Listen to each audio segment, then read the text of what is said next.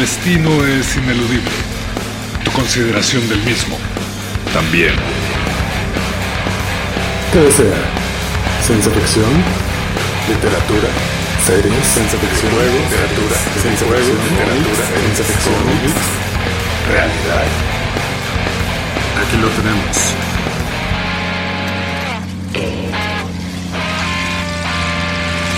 Y más.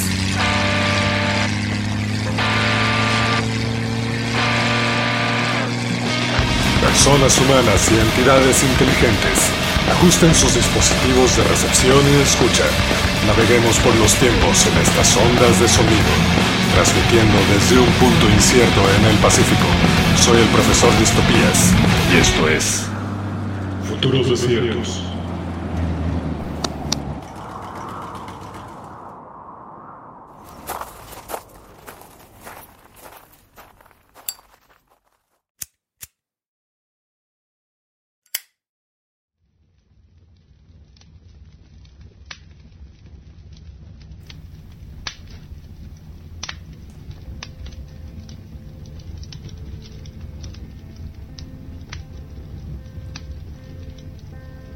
Muy buenos tiempos a ti que recorres los múltiples caminos de estos futuros desiertos.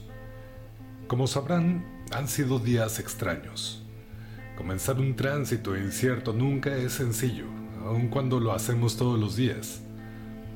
Aun cuando nuestra aparentemente funcional rutina nos permita mantenernos con vida, aportar algo a nuestros espacios y obtener validación social, eso no quiere decir que no acuerpemos múltiples padeceres sociales, habitando esta estructura siempre al borde del colapso.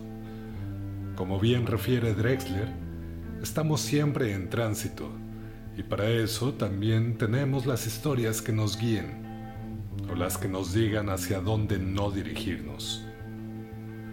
Tiempo habrá para detallar los motivos de mi apresurada salida del búnker. Por ahora, aludiré a la funcionalidad narrativa que ello pueda brindar y así poder abordar otros subgéneros de la ciencia ficción, road fiction, cyberpunk y claro, continuar lo que empezamos con la parábola del sembrador, las distopías postapocalípticas. Aderezado con inteligencias artificiales, los difusos límites del transhumanismo y como ya nos lo recordaba Antonio Reyes Pompeyo, aquellas prácticas milenarias asociadas con el consumo de sustancias que modifiquen la experiencia humana. Para ello, en esta ocasión, ahora transmitiendo desde un punto incierto a la orilla del camino, en esta penúltima entrega de la segunda temporada de Futuros Desiertos, hablemos de ciencia ficción latinoamericana, desde Iris, de Edmundo Paz Soldán. Comencemos.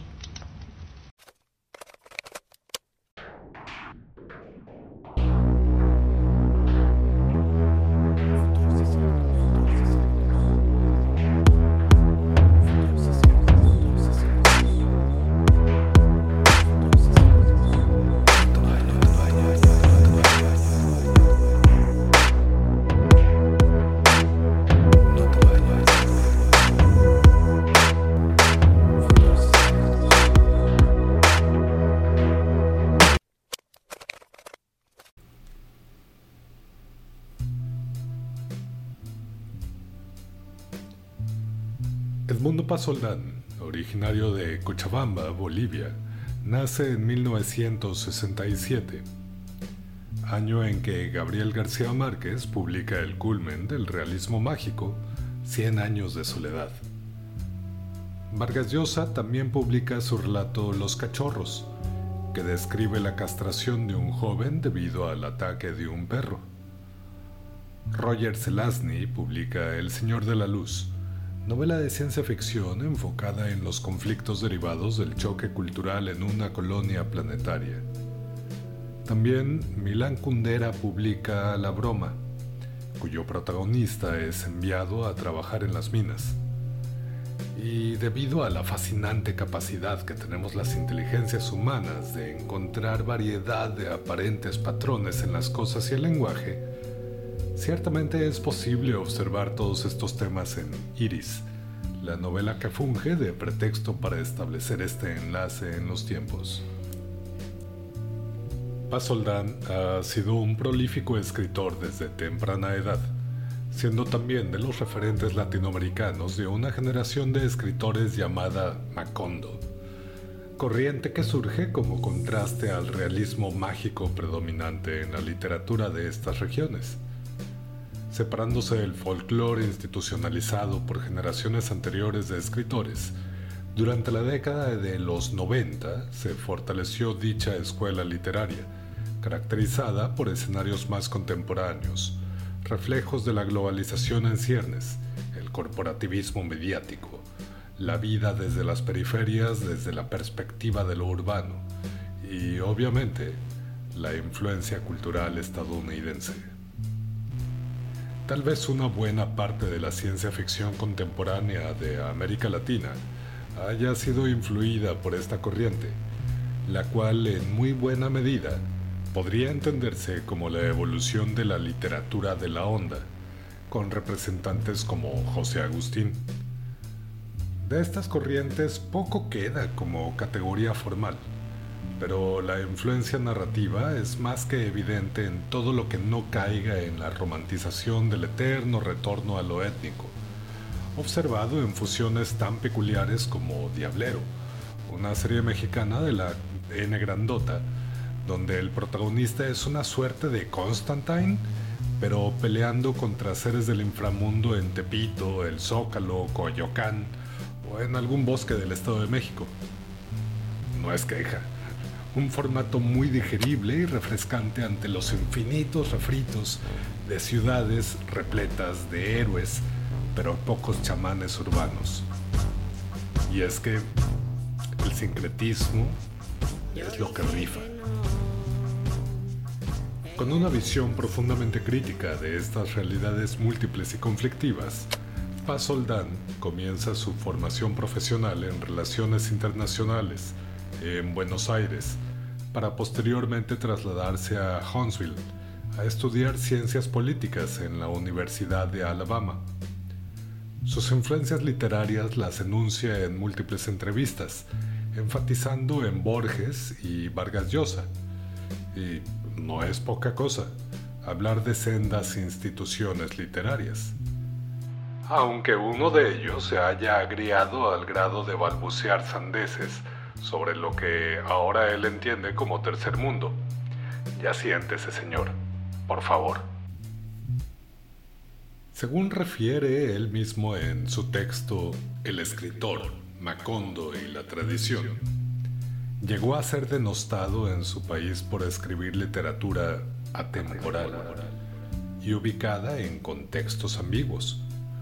La crítica demandaba el reflejo explícito de la realidad social boliviana y latinoamericana, aspecto que no se observaba directamente en sus primeras obras, a lo que mordazmente puntualiza en dicho texto.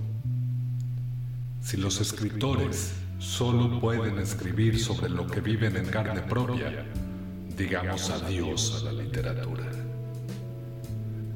A la par que la generación del crack, varios escritores comenzaron a abogar por la multiplicidad de voces, resultado de las migraciones, el intervencionismo y la globalización manifiesta en nuestros territorios. McDonald's, Coca-Cola y MTV lo tenemos todo, Buscando alejarse de la solemnidad, acaso a veces llevándola al límite, otras veces jugueteando con las fórmulas tan conocidas del cyberpunk clásico de Neuromante y Blade Runner, en esos ambientes neón tan nihilistas y hedonistas, pero ahora trasladados a los territorios del sur global donde la mezcla idiomática es el pan de cada día y no el obtusamente hegemónico inglés de las superproducciones anglosajonas. Por cierto, pan, se me antojó un pan. Qué bueno que había horneado algunas hogazas justo antes de tener que partir. Es innegable que la literatura latinoamericana ejerce una postura política activa en la mayoría de sus géneros. Por tanto, la pregunta a responder para Paz más bien radicaba en cuáles eran los frentes sobre los que ahora habría de escribirse Expresa que nunca ejerció su carrera universitaria, en tanto que en la literatura encontró la forma de conectarse con la política, pero a juicio de quien transmite, esa es una excelente manera de ejercerla. Seguro habrá quienes me acusen de ser demasiado posmoderno. X, no soy chavo.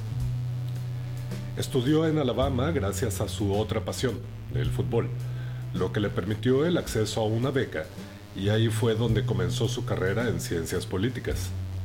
Posteriormente consiguió una beca enseñando español y se doctoró en lenguas y literatura hispánica en la Universidad de Berkeley. Al presente al que envío esta transmisión, Edmundo Pasoldán cuenta con 11 novelas en su haber y multitud de cuentos distribuidos en una buena lista de antologías. Después de una crisis entre 2006 y 2008, que le dificultó su labor creativa. Regresó a las novelas policíacas y a la ciencia ficción, sus principales consumos de la juventud. De ahí surgen varias novelas, entre ellas Iris. Señala que la ciencia ficción que le interesa es la más política. Y esto inevitablemente me remite a The Expanse, serie ya referida en múltiples ocasiones por fulano de tal y un servidor aquí, en Futuros Desiertos. Y nuevamente me cuestiono, ¿hay ciencia ficción que pueda no ser política? Precisamente en este asomo de lo que Rodrigo Fresán nombraría como mundos posibles, Paz Soldán se permite elongar la mirada en Iris y depositarla en un futuro incierto, desierto y aislado, situado en una periferia minera a la que quienes entran difícilmente salen. Y esa es la esencia de la novela. Historias de resistencia situadas en Iris, que bien puede ser una isla, tal vez afectada por décadas de radiación, un fallout que ya semella en la población nativa y les vuelve otros, no humanos, adaptados a su medio. Bajo el dominio de Saint Ray, una megacorporación industrial que controla los yacimientos de la región, la única donde se encuentra el mineral X503, una especie de supermaterial. El tiempo, pues, es indistinto. Tenemos tecnología. La novela se construye a partir de cinco relatos, en principio inconexos, pero que terminan adoptando este estilo de narraciones no lineales que suscitan múltiples cruces, permitiendo generar una escena más compleja de lo que sucede en un territorio, más allá de actores concretos. El relato, entonces, es de la lucha que se da en ese espacio convulso y hostil, las relaciones que se dan en ese marco, y lo ambiguas que resultan las facciones en el frente de batalla. Al final, todos buscan sobrevivir, y para eso las drogas juegan un papel esencial, ya sea para darle sentido al gran relato que guía la libertad, o bien para tolerar los horrores de las decisiones que se toman a miles de kilómetros de distancia. Iris entonces es la periferia de las periferias, el pozo al que se acude cuando desde los privilegios se tiene que huir y buscar la redención, la estructura que permite volver a ser desde la opresión y la violencia sistemática, el lugar de leyes arbitrarias, donde el acortamiento de la esperanza de vida es un precio justo para escapar y volver a comenzar donde tanto las drogas sintéticas como las orgánicas son necesarias para tolerar el día a día. Una periferia donde, como en todas las periferias, las identidades son centrales en la comprensión de los conflictos. Morro, ¿qué pasa, morro? ¿Qué pasa, qué pasa, morro? ¿Hay alguien ahí? ¿Hay alguien ahí?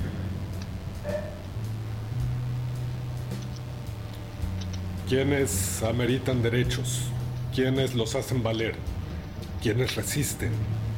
¿Quiénes observan en silencio? Paz Soldán refleja esto sobre todo desde el lenguaje. Diálogos construidos a partir de un argot que mezcla español, inglés y partículas de otros idiomas indistinguibles para este experto en nada, debido a la constante mutación del lenguaje mismo. Nuevamente nos remite a las variaciones lingüísticas que encontramos en los Belters de The Expanse, la saga de novelas de James S. A. Corey. La influencia de las migraciones en la palabra misma. Inevitable pensar también en el spanglish chicano.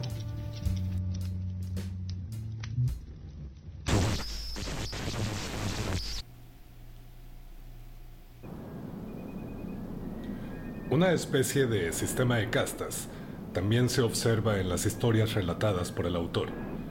Los piel oscuras, llamados así por los siricinos, son todos aquellos humanos nacidos fuera de la isla, debido a que conservan aún la pigmentación de la piel.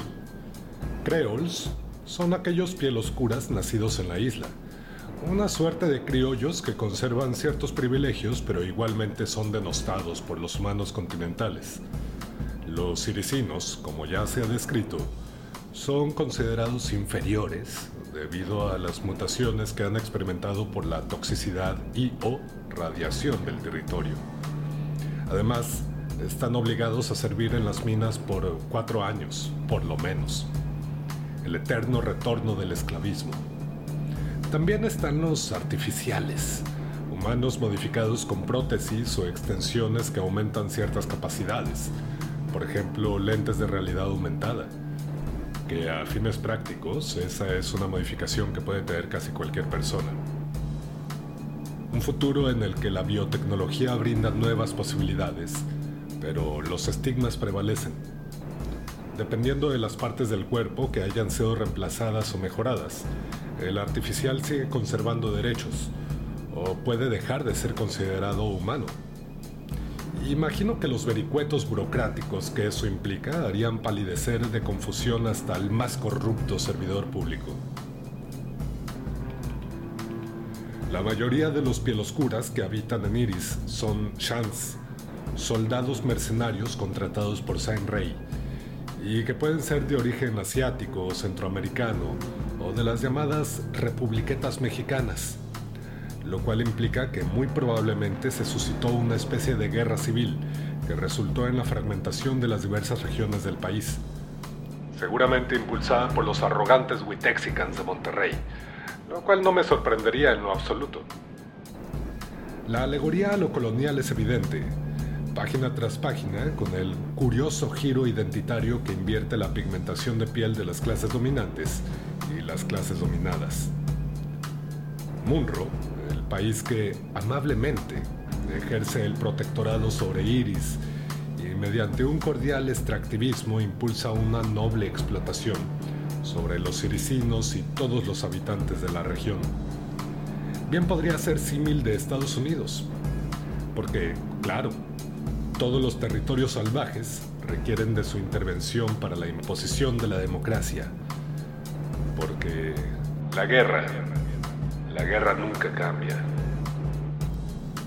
Rey, el corporativo todopoderoso que posee la concesión para la explotación minera, ejerce poder desde los tres ámbitos que establece el manual práctico para las dictaduras y las buenas distopías, lo político, económico y religioso. Iris es, por tanto, un mundo hostil para cualquiera que lo habite. Aun cuando los inmigrantes tienen la posibilidad de vivir en el perímetro, una suerte de centro urbano rodeado por muros, que les protege de la inseguridad del afuera, de los ataques insurgentes, de la resistencia irisina. Nada les garantiza seguridad en la práctica. Además, en el exterior, frecuentes vientos probablemente radioactivos, lluvias tóxicas y misteriosas emanaciones dañan las máquinas y provocan diversas afecciones como dolores, alucinaciones, paranoia o ataques psicóticos severos. Súper casual. A efectos prácticos, Iris es una cárcel. La lectura del libro no es sencilla, hay que acotarlo. Bien puede ser considerada ciencia ficción dura, aunque en términos técnicos no desarrolle tantas ideas relacionadas con las ciencias exactas como determinaría el criterio estándar para esta categoría. Pero la profundidad que logra con el análisis social, la descripción de algunos aspectos como las mejoras de los artificiales y el carácter bélico siempre presente en la obra, ha llevado a algunos críticos a considerar Iris dentro de estos rubros. Además, en un tono muy similar a la novela Justicia Auxiliar de Anne Leckie, reseñada hace algunas semanas en este mismo espacio, Iris no es una lectura para principiantes en la ciencia ficción. Es un libro cansado, doloroso y desesperanzador. Aquí no existen los finales felices, solo la esperanza de que la rebelión prospere y los irisinos logren su emancipación. A ellos, les prometieron un jetpack. Justamente, la esperanza radica en la resistencia, impulsada por Orlewen, líder surgido de las minas, y en cuyo relato se logra profundizar mucho más en la cultura irisina, su religión y las condiciones de opresión en las que vive la población nativa. Precisamente, el desarrollo de este personaje y las experiencias que le van llevando a posicionarse como representante de la insurgencia se asocia fuertemente con las deidades reconocidas por los irisinos, particularmente Xlot y Malacosa. Ambas representaciones divinas tienen un carácter ambivalente, conteniendo tanto el bien y el mal de forma conjunta, solo que Xlot contiene todas las diversas manifestaciones de lo divino, y Malacosa es un dios de los contextos mineros, al cual se le representa en estatuas al interior de los túneles. Recordemos que, a diferencia del maniqueísmo en las religiones de tradición judeocristiana, las cosmovisiones de los pueblos originarios americanos tienden más bien a entender el bien y el mal como aspectos complementarios en el artículo Un caso de patrimonio minero intangible, el tío de las minas bolivianas. Enrique Orche y colaboradores describen la narrativa del tío, una deidad andina, guardián del mundo subterráneo, y que protege a los trabajadores de las minas a cambio de ofrendas realizadas todos los días de trabajo. Esto mismo lo refleja Edmundo Pasoldán, respetando también el choque cultural y religioso que se experimentó durante el periodo colonial, aunque a la inversa, pues en esta novela son los pieloscuras quienes muchas veces terminan adoptando la religión irisina sin dejar de lado totalmente al dios occidental, tal vez debido a la desesperanza producida por el ambiente tremendamente hostil. Vale más rezarle a todos, a ver cuál de todos hace el paro. Nuevamente, el sincretismo salva el día. El escenario que Iris retrata no es muy distinto a la realidad que se vivió en el Cerro Rico de Potosí, en el que, como relata Eduardo Galeano en Las Venas Abiertas de América Latina, durante los tres siglos de la colonia pudieron haber muerto cerca de 8 millones de pobladores originarios, en un marco de esclavitud y explotación y obviamente con una esperanza de vida bastante deplorable. Y así, como Tupac Amaru fue torturado y desmembrado por liderar la primera gran rebelión americana contra la colonia española, Orleguen encuentra un final similar, aunque su idea prevalece en el imaginario de los irisinos, logrando lo que todo líder rebelde aspira, mantener viva la idea de lo posible. Lilia Valencia y Gabriel Osuna, de la Universidad de Sonora, desarrollan de manera interesante varias de estas ideas en su artículo La herencia del tema minero en la ciencia ficción, Iris, de Edmundo Pasoldara. Fue agradable leer su artículo, pues al estar realizando la investigación adicional para esta transmisión, encontré un agradable eco en sus ideas, por lo que hay que resaltar que algunos de los puntos que abordo en este análisis han sido igualmente planteados en clave académica por estos autores. Justamente, su tesis consiste en que la narrativa de la novela se desprende esencialmente del contexto minero boliviano, y cito, es sorprendente cómo, para expresar la realidad latinoamericana, en muchos niveles el género distópico de la ciencia ficción y sus recursos imaginativos y estilísticos funcionan como una herramienta literaria eficiente para dar cuenta de manera simbólica sobre el caos que interna y externamente se le concede al espacio histórico y cultural latinoamericano. Además de la historia de Orlewen, la novela contiene también los relatos de Xavier, Reynolds, Jazz y Katja. El primero, un chance, un soldado, que establece una relación con una mujer autoexiliada debido a la violencia que experimentó en el pasado, y es el motivo por el cual se encuentra en Iris. Desde la perspectiva de Xavier, se detallan las vejaciones y vicisitudes de la guerra. El sufrimiento es para todos. Los bandos se difuminan aún durante los patrullajes diarios. Los sueños del pasado solo quedan en eso, sueños. En Iris, Solo quedan los suites, drogas sintéticas diseñadas para diversos propósitos, algunas para el dolor, otras para estado de alerta, otras para contrarrestar los efectos secundarios de las anteriores, y otras más para equilibrar los efectos secundarios de las que contrarrestan los efectos secundarios de las anteriores. Muchas de ellas diseñadas para generar empatía, para disminuir la violencia de los combatientes, inhibir a los gatillo fácil cócteles al por mayor y con dosis suficientes proporcionadas por Saint Rey. Pero, como dice un chance, hay de empatías a empatías. Y claro, hay suites también para los efectos contrarios, y el contrabando siempre es una alternativa. Desde la óptica de Xavier, también se entienden los dispositivos de poder implementados por el corporativo. Propaganda digna de cualquier distopía que se respete, drogas y la burocracia necesaria para controlar mediante el miedo en caso de ser necesario. El panóptico en nuestros corazones mismos. Las ideas trascienden la vigilancia continua. Sonrían y abandonen toda esperanza. Este es el mejor lugar en el que podrían estar. Que pasen un buen día. Procuren sobrevivir un día más. Las heridas de un atentado explosivo el miedo a que reemplacen tantas partes del cuerpo que pase a ser considerado un artificial y la alienación resultante de ello, el síndrome de estrés postraumático agudo.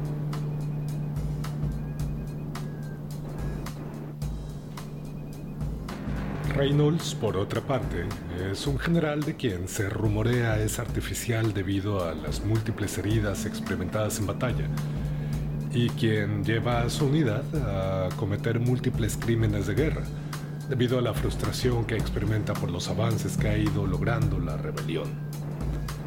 Desde la voz de uno de los soldados a sus órdenes, se describe la estructura del ejército mercenario, su logística, líneas de mando, además de los límites a los que deberían ceñirse. Por ejemplo, las mismas simulaciones de realidad virtual que utilizan a manera de videojuegos y a la vez entrenamiento refrendan el enfrentamiento político e ideológico entre Munro y Shanghái, evidentemente capital de lo que actualmente es China, por lo que es obvia la pugna que el autor ni siquiera intenta ocultar. Y aún así, en estos videojuegos de entrenamiento, no está permitido el uso de armas químicas o de drogas que provoquen un estado berserker en los combatientes. Pero, como sabemos, a veces la realidad nos pone a prueba y los tratados internacionales se pueden hacer a un lado para más bien seguir las propias reglas del mercado. Las crisis psicóticas y paranoia provocadas por eh, la abstinencia y también por el abuso de los suites de contrabando y las armas son una mala combinación. Más cuando hay niños soldados de por medio y el afán de un general por impulsar una leyenda que se contraponga a la narrativa insurgente contenida en la figura de Orlewen.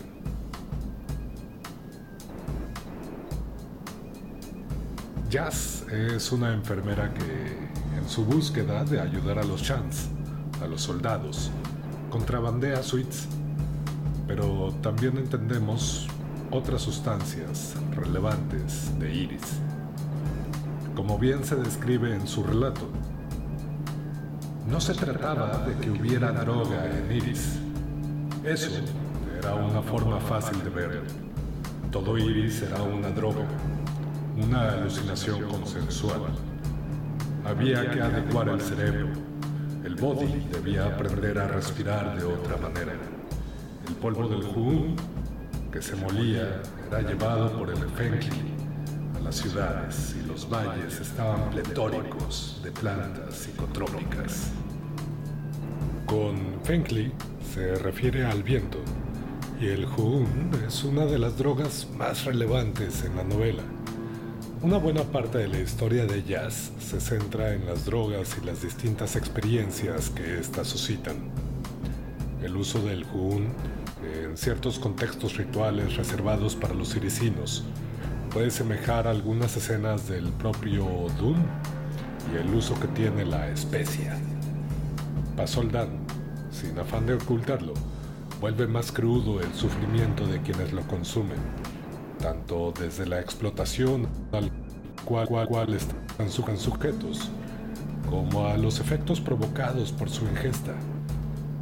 Seguramente también un guiño a la ayahuasca y a diversas plantas de poder que pueden inducir experiencias desagradables o regañar a quien no tiene la preparación adecuada para su uso. Plantas de poder, emancipaciones y minería. Tres elementos que no es infrecuente encontrar en la literatura y en la realidad misma. Por otra parte, Jazz ha sido sometida en múltiples ocasiones al borrado de memoria, procedimiento que se usa comúnmente en este contexto cuando el perfil de una persona puede ser riesgoso para la estabilidad institucional, cuando ha cometido algún crimen, o el estrés postraumático es tan intenso que incapacita a la persona. No hay problema, solo necesitamos otro team y podemos reciclar el cuerpo, el body. Los horrores del combate desde la óptica de la médica de campo una mujer también con una dolorosa historia de desplazamientos a sus espaldas, que sin preparación formal en el campo de la salud es enviada a cumplir con funciones de apoyo. ¿Qué hacer? ¿Qué hacer? No sé. Improvisa, sé empática y dales drogas. Eso en un estado de constantes flashbacks debido al efecto residual del Huun. ¿Qué podría salir mal? Advertencia. Esta transmisión no quiere ni pretende ser una guía para el uso de las plantas alucinógenas. Su propósito es ofrecer información divulgativa desde la ficción sobre un grupo de plantas cuyas variedades son o han sido muy importantes en la vida cultural y religiosa de muchos grupos étnicos y sociedades tribales. Advertimos a las entidades inteligentes que reciban esta transmisión que muchas de las plantas aquí descritas o representadas están sujetas a las leyes sobre narcóticos de los respectivos países o planetas que habiten. Su ingestión constituye un delito sujeto a acción penal. Advertencia. Por último, Katja. Es una investigadora enviada a Iris para indagar los abusos cometidos por Reynolds y su unidad. unidad en la que eventualmente se llegaron a encontrar tanto Xavier, o lo que quedaba de él, y también Jazz, cerrando así la red de contactos e interacciones entre los personajes, con un estilo que bien recuerda Amores Perros, 21 gramos o Babel, todas estas películas de González Iñárritu, e icónicas por su estructura narrativa. Katja, mientras investiga los crímenes de guerra, va profundizando en la cultura irisina, en los propios abusos de Saint Rey, y sí, termina de afianzar la mirada crítica que impregna toda la novela la autorregulación del mercado mediante las guerras en las periferias, de forma que mantengan las utopías del exterior, de un futuro que apenas logramos vislumbrar, pero que se entiende perfectamente que es muy distinto a lo que sucede en Iris. Iris es eso, el gulag para los indeseables, la reserva para las identidades invisibilizadas, el propio basurero de la historia. Katja, por su cuenta, se mueve por motivaciones propias mientras va entrevistando a distintos actores y generando una visión cada vez más repulsiva del corporativismo minero. Cotos de poder asumidos por los artificiales, constituyéndose como una especie de capataces intocables. El uso de robots llamados chitas, con inteligencia limitada, que recuerdan mucho a los perritos diseñados por Boston Dynamics, que también han sido probados en contextos bélicos. Abusos en todos los niveles posibles de la estructura social de Iris. Y, claro, también su contacto gradual con las drogas irisinas. El Jun, este equivalente a la ayahuasca, y con el cual también se realizan ceremonias guiadas por el equivalente a los chamanes irisinos, los Quaradjun. El Paideluo probablemente sea una referencia a algún tipo de datura evolucionada por las condiciones de Iris. Según refiere un Quaradjun, con el Paideluo verás lo que está dentro de ti. Con el Jun, eso un mundo que no sabías que existía aquí, fuera tú. Con el Paidelo verás mejor este mundo. Con el Jugún puede que veas otro mundo. Mas ese otro mundo te hará ver mejor este mundo. Pero hay que respetarlos, pues si no, las plantas castigan. Aprender a iris a través de las plantas requiere fe. También refieren al Kut, cuya descripción es muy semejante a la hoja de coca y que igualmente se usa en prácticas ceremoniales y ofrendas a Malacosa, al interior de las minas, solicitando sus favores para sobrevivir y tener una jornada productiva. Y el Danshen. Con el Danshen Katja aprende que las plantas son las verdaderas alienígenas en Iris, plantas que logran hacerse escuchar. Le sirve para tolerar y entender los horrores de lo que va averiguando durante su investigación, pero igualmente le permite ir estableciendo un vínculo cada vez más fuerte con el territorio, en una ineludible vorágine de fascinación y asombro ante la complejidad de las realidades que ahí cohabitan. Revisando concienzudamente el texto Plantas de los Dioses de Albert Hoffman y Richard Evans, me atrevería a especular que el Danshen podría ser un símil de la hierba de la pastora o Salvia divinorum, planta a la fecha intrigante por los efectos agudos de despersonalización que puede inducir cuyo efecto concreto en el sistema nervioso de los mamíferos aún es incierto. Lo que termina descubriendo Katja, bueno, pues es el final del texto. Y aquí no hacemos spoilers.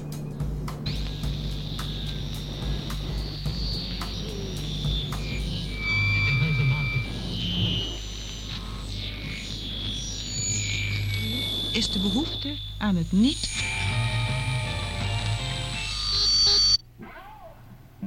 Desde hace tiempo ronda por mi cabeza la interrogante sobre el motivo para narrar las distopías.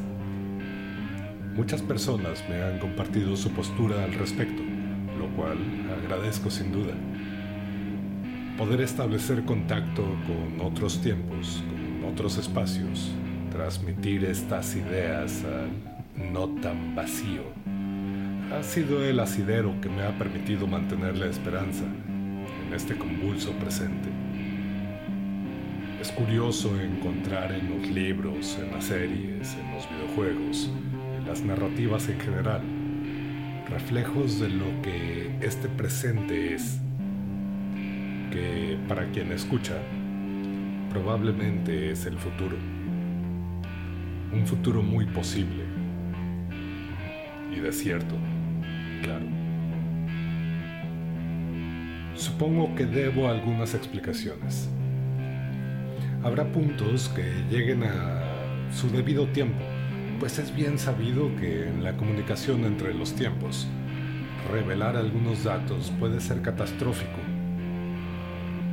Lo que sí puedo mencionar ahora es cómo establecer contacto con este tiempo. Arroba futuro desierto Twitter. Arroba futuro desierto. Es posible acceder a estas transmisiones en YouTube, Spotify, iBox, Google Podcast y Apple Podcast.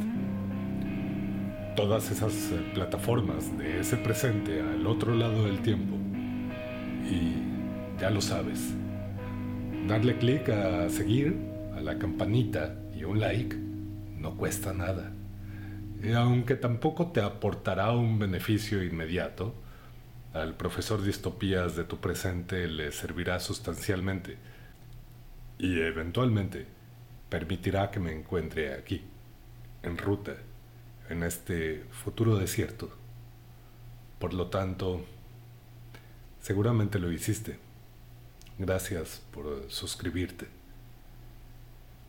También existe la posibilidad de que le invites una cerveza a ese profesor distopías más joven que está apenas generando las ideas. Será de mucha ayuda, tenlo por seguro. El enlace para ello puedes encontrarlo en la cuenta de Twitter o en YouTube. No te vayas.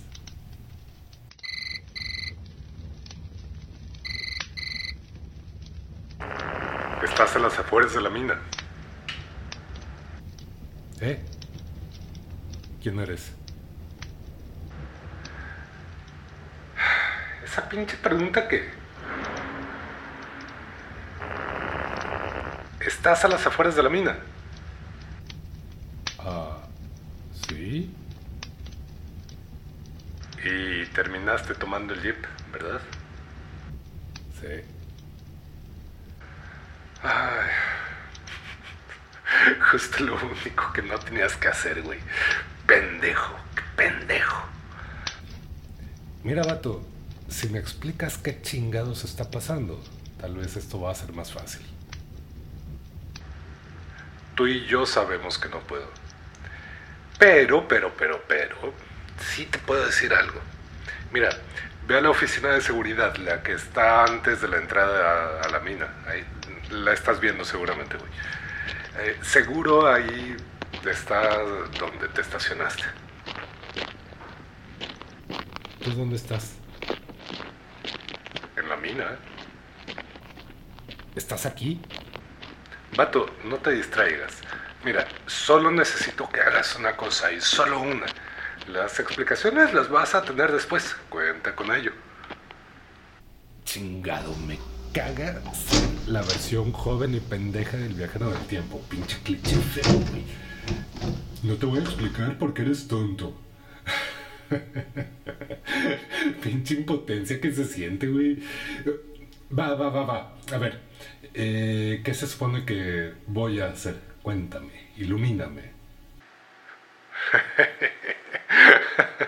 Me caes bien, güey. No creas que no se siente raro desde acá. Sé que estos imperativos cagan mucho. Pero bueno, a ver, concéntrate. Es muy simple. En la oficina, eh, pues vas a encontrar cosas de oficina. Vas a tomar un clip, uno solo, y un beeper que ahí está, en el segundo cajón del mueble de la izquierda, a un lado del escritorio. ¿Un beeper? No mames, güey. Llamaron de los 90 pidiendo que les cantes la de Vuela Abuela. ¿Ya acabaste con tus bromitas? Vale más que lo hagas rápido. Tú sabes muy bien que por aquí hay que estarse moviendo. Ok, ok. Dime algo. ¿Te voy a encontrar? A uno. Corre.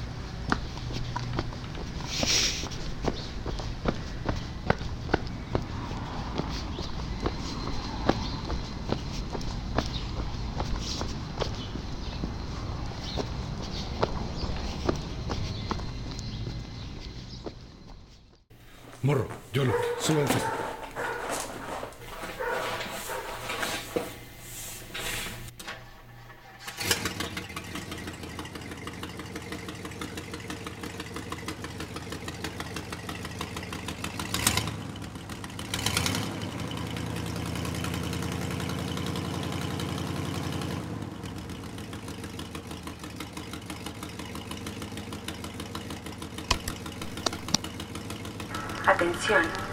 Este es un mensaje a la humanidad. Atención.